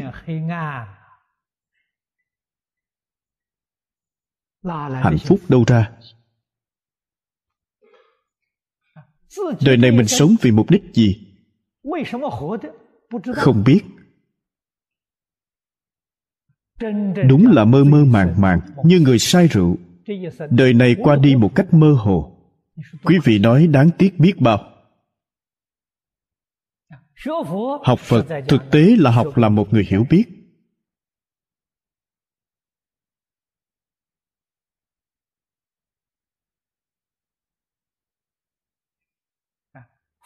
Đức phật làm gương cho chúng ta thấy chúng ta còn không thể giác ngộ ư? Chí ít ta thấy phật như thế. Cần phải lãnh hội được tri túc thường lạc.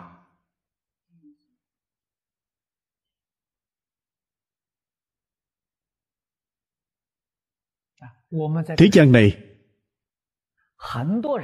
có rất nhiều người gặp tôi đều than khổ. Tôi nhớ có một lần tôi đi xe taxi ở đài bắc. Tài xế taxi than khổ với tôi.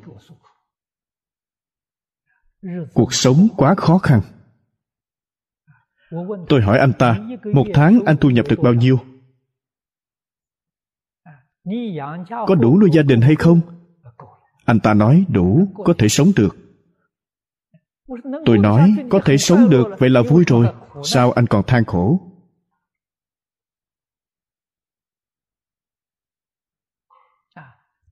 Vợ con ở nhà.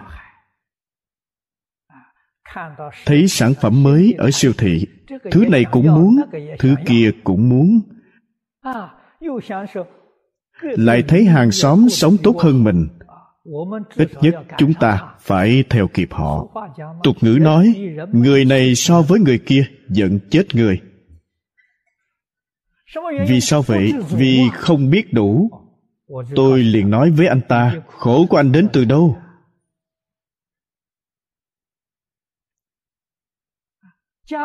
Nếu anh biết đủ, chẳng phải sẽ rất vui ư. Tôi đưa ra một ví dụ. Gia đình anh mua một cái tủ lạnh biết giữ gìn chí ít chiếc tủ lạnh này cũng dùng được 10 năm. Không tệ. Anh may một bộ quần áo. Ít nhất bộ quần áo này cũng mặc được 10 năm. Không tệ. Vì sao? ngày nào anh cũng phải may đồ mới. tháng nào cũng may đồ mới. phải chăng rất lãng phí tiền bạc mình kiếm được sao? Đừng chạy theo thời trang quan niệm chạy theo thời thượng là sai lầm. cuộc sống quý vị sẽ rất khổ. Nghe tôi nói như thế anh ta đã hiểu anh ta thấy rất có đạo lý. Tôi nói thêm một bước nữa. nói cho anh biết anh làm việc một năm có thể nghỉ một năm chăng? Anh ta suy nghĩ có thể. Tiền tôi kiếm trong một năm có thể dùng hai năm không hết. Anh có thể nghỉ ngơi một năm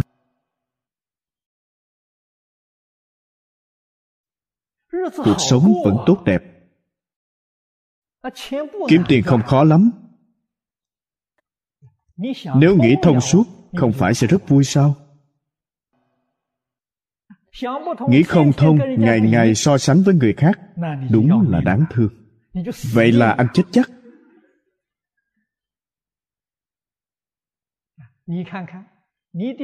Anh chết hay sống, ngay trong một niệm này một niệm giác ngộ anh sẽ sống. một niệm mê hoặc là anh chết chắc.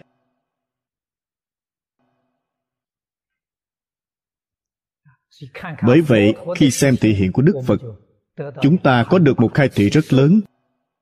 Tri túc thường lạc. Nhu cầu trong cuộc sống của chúng ta đã đủ. Không cần cầu nhiều. Nếu số mệnh dư giả để mọi người hưởng thụ. như vậy gọi là trồng phước. Phước của quý vị hưởng mãi không hết. Vì thế không cần tích của. Cần tích đức. Đây mới là quan trọng. Phật dạy tanh niệm thí. Thường nghĩ đến bố thí. Tích lũy công đức. Chỉ cần có phước báo thiên tai lớn đến mấy? Ta đều không bị ảnh hưởng. Không chịu khổ. Vì sao vậy? Vì ta có phước. Khi không có ăn tự nhiên có người đưa thức ăn đến. Không có mặt tự nhiên có người đưa y phục đến. Vì sao vậy?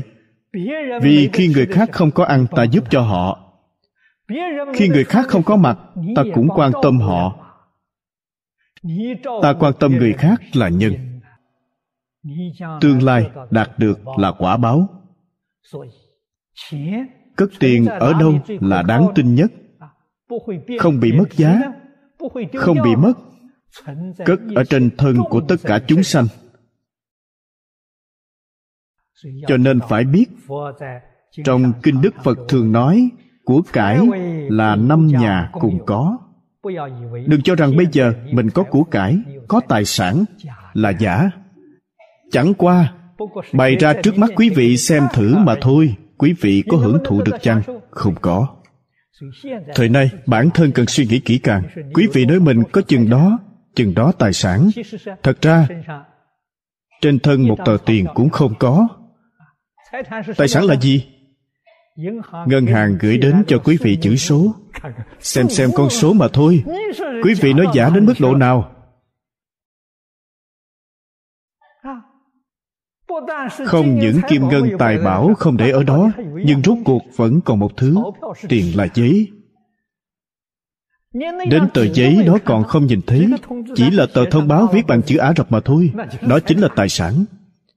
Qua vài ngày, tiền tệ hạ giá, chữ số đó không còn nữa. Nếu quý vị nghĩ thông suốt, có ta không đạt được, mất đi, ta cũng không có mất. Nghĩ thông liền tự tại cần gì vì những điều này mà lo lắng? Điều này chúng tôi nói rất nhiều. Khi có của cải trước mắt, cố gắng vận dụng, cố gắng chi phối, dùng nó giúp tất cả chúng sanh khổ nạn, giúp những chúng sanh cần đến. Như vậy mới đúng là làm việc tốt. Vì thế có của cải là phước báo. Biết dùng của cải là trí tuệ. Nếu có phước mà không có trí tuệ, phước báo của mình biến thành họa hại.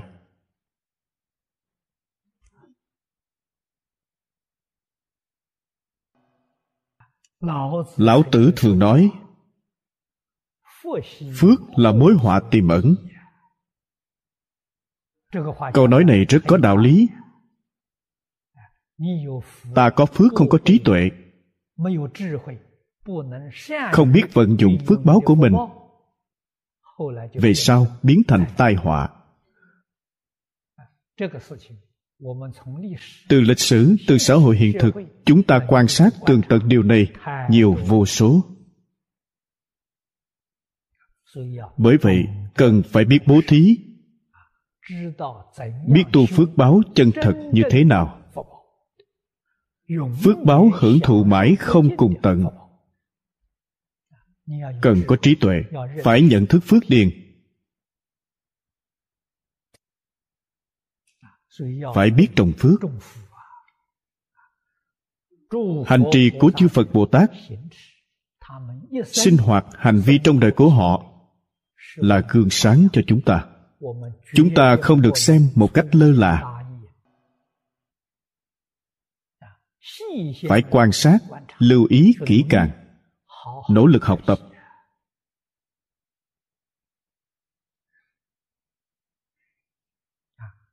Mà còn phải nhanh chóng tu phước.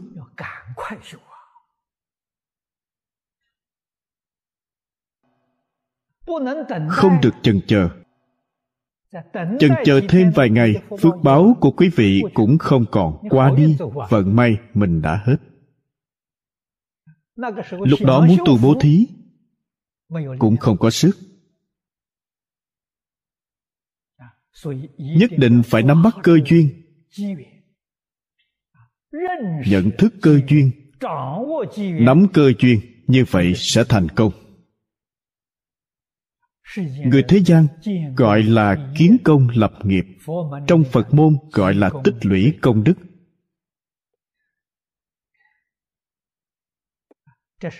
Đây là lợi hành của phật. Điều sau cùng đồng sự. Đồng sự nhất là trí tuệ cao độ. Giúp hết thảy chúng sanh đoạn trừ tất cả nghi hoặc.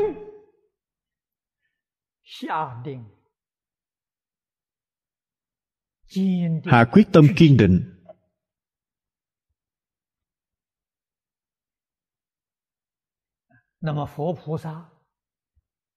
Phật bồ tát tiếp xúc đại chúng.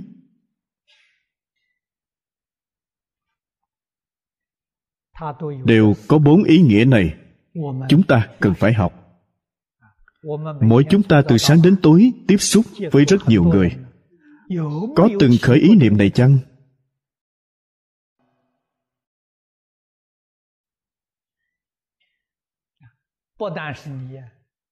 Không những ta không khởi ý niệm này, vì thế không có pháp duyên.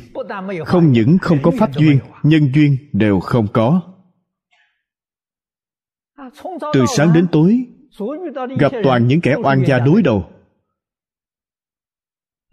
ta thấy họ không thuận mắt họ cũng thấy mình không thuận mắt. Nguyên nhân là gì? vì ta không biết cách dụng tâm không biết cách làm người. tứ nhiếp pháp chính là dạy chúng ta phương pháp dụng tâm như thế nào. Xử sự đối nhân tiếp vật ra sao? Ưu điểm của phật pháp học xong lập tức có lợi ích mọi người đừng tưởng rằng tứ nhiếp pháp của phật là để tiếp dẫn chúng sanh. Quý vị xem ý nghĩa của tứ nhiếp pháp quá nhỏ hẹp. Khuyên người học phật thực tế tứ nhiếp pháp là phương pháp kết pháp duyên kết nhân duyên trong phật pháp rất chú trọng pháp duyên. Pháp thế gian nói nhân duyên tốt. Nhân duyên tốt sẽ gặp được rất nhiều người giúp đỡ. Bất luận ta làm gì đều có nhiều người giúp đỡ. Như vậy sao không thành công được?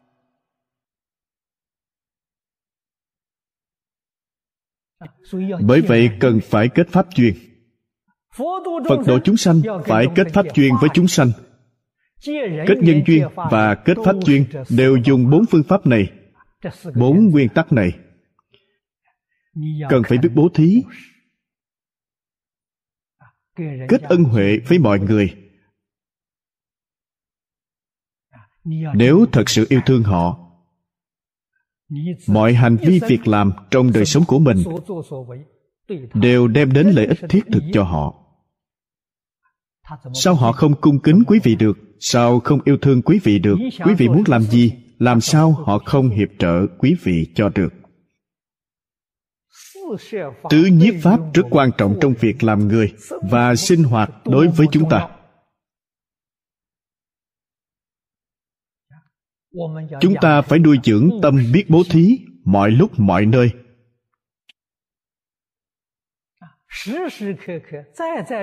Luôn có một chút lễ vật tặng cho người.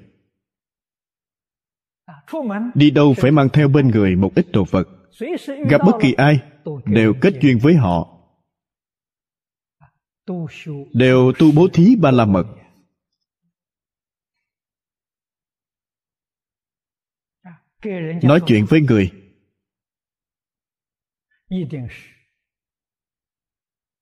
nhất định khuyên họ bỏ ác hướng thiện. Khuyên người đoạn tất cả điều ác, tu tất cả điều thiện. Dùng vô số phương tiện, vô số thiện xảo. Bản thân làm gương cho người noi theo. Ta khuyên người khác, bản thân cũng thực hành triệt để không phải khuyên người khác, bản thân lại không làm. Đó gọi là khẩu thị tâm phi. Người khác không thể tin. Nhất định bản thân phải thực hành.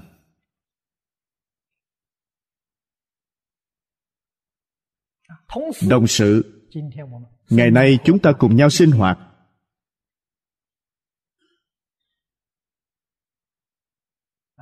Cùng nhau chung sống cùng nhau học tập.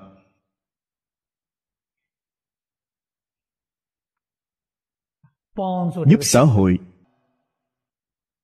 Giúp tất cả chúng sanh. Tất cả chúng ta đều tập hợp một nơi. Đây thuộc về đồng sự. Bởi vậy không được xem nhà đồng sự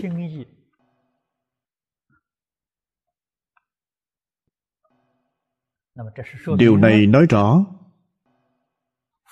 ngày xưa khi phật đang hành bồ tát đạo đã kết những nhân duyên này với chúng ta. Bên dưới nói nhất nhất phật sở chủng thiện căn thời giai dĩ thiện nhiếp.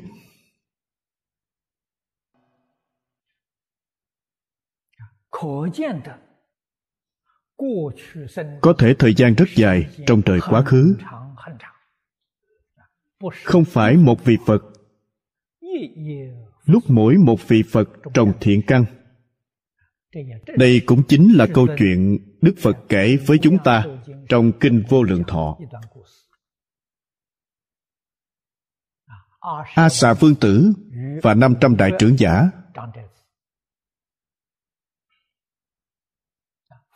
Phật nói, trong đời quá khứ, họ từng cúng dường bốn trăm ức phật.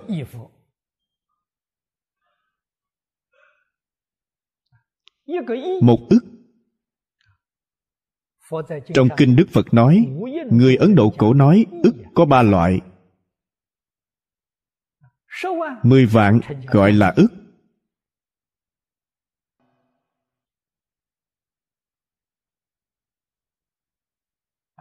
Ngàn vạn cũng gọi là ức vạn vạn cũng gọi là ức. không như chúng ta. chúng ta vạn vạn gọi là ức. Cổ ấn độ mười vạn cũng gọi ức chúng ta không tính nhiều, chỉ tính mười vạn. Một ức là mười vạn, bốn trăm ức. Con số đó cũng rất khả quan. Quý vị mới biết thời gian dài vô tận. Khi mỗi một vị phật trồng thiện căn đều từng gặp tỳ lô giá na như lai khi ở nơi nhân địa hành đạo bồ tát chúng ta tiếp thu vô số phương tiện giáo hóa thuần thục của bồ tát. Thiện căn này thâm hậu biết bao quan hệ mật thiết biết bao. Có thể khi chúng ta đọc xong đoạn kinh văn này vô cùng hâm mộ vô cùng khát ngưỡng đối với hàng bồ tát dự hội này họ quá may mắn. Đời đời kiếp kiếp đều gặp chư phật như lai. Chúng ta không may mắn, xưa nay chưa gặp được ai.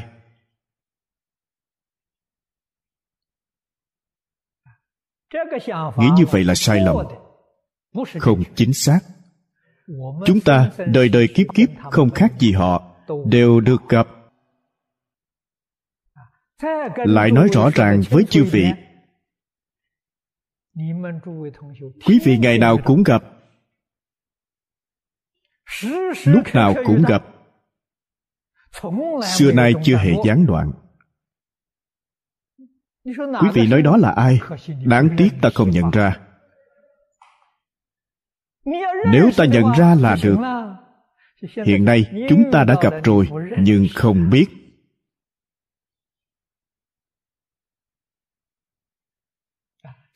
hy vọng sau khi đọc xong bộ kinh hoa nghiêm này quý vị sẽ nhận ra.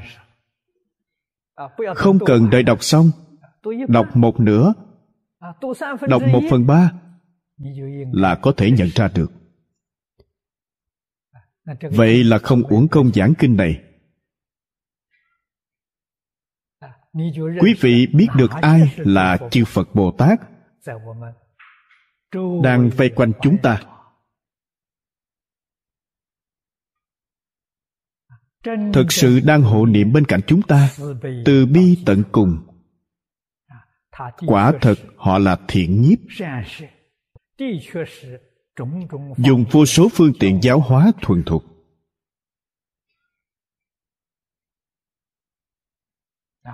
Sau cùng khiến họ an lập nhất thiết trí đạo.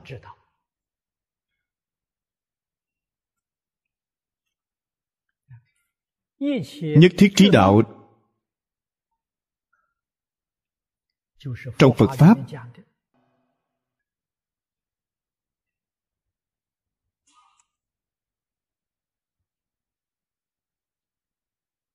gọi là nhất thiết trí.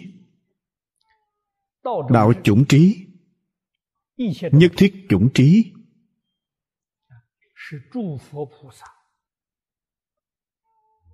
Là trí tuệ mà chư phật bồ tát tìm cầu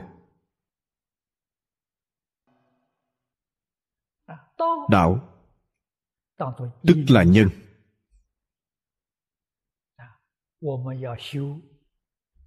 Chúng ta phải tu nhân của trí tuệ.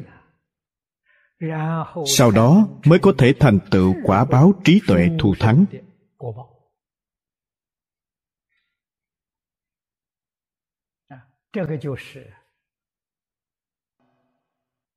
đây là ân đức của chư phật bồ tát đối với chúng ta. họ an lập chúng ta nơi nhất thiết trí đạo. Nhất thiết trí đạo chính là bồ tát đạo. Nói như vậy sợ mọi người vẫn chưa hiểu rõ vẫn còn nghi hoặc? Chúng ta nói rõ hơn một chút. an lập quý vị nơi đạo giác ngộ giúp quý vị an lập nơi đạo của người thông đạt. Chư phật bồ tát chính là người giác ngộ là người thông đạt. Nói cách khác quý vị không thấu đạt không giác ngộ là người hồ đồ. Nghĩa là đem người hồ đồ như chúng ta chuyển thành một người giác ngộ. Chính là ý này vì thế phải xem kinh văn tường tận. Lãnh hội tường tận. Chúng ta nhất định phải biến nó thành cuộc sống thực tế của chính mình. Học xong mới có lợi ích. Hôm nay thời gian đã hết. Chúng ta tạm thời dừng tại đây. A ni tho phở a ni Tho Phở A Ni Tho Phở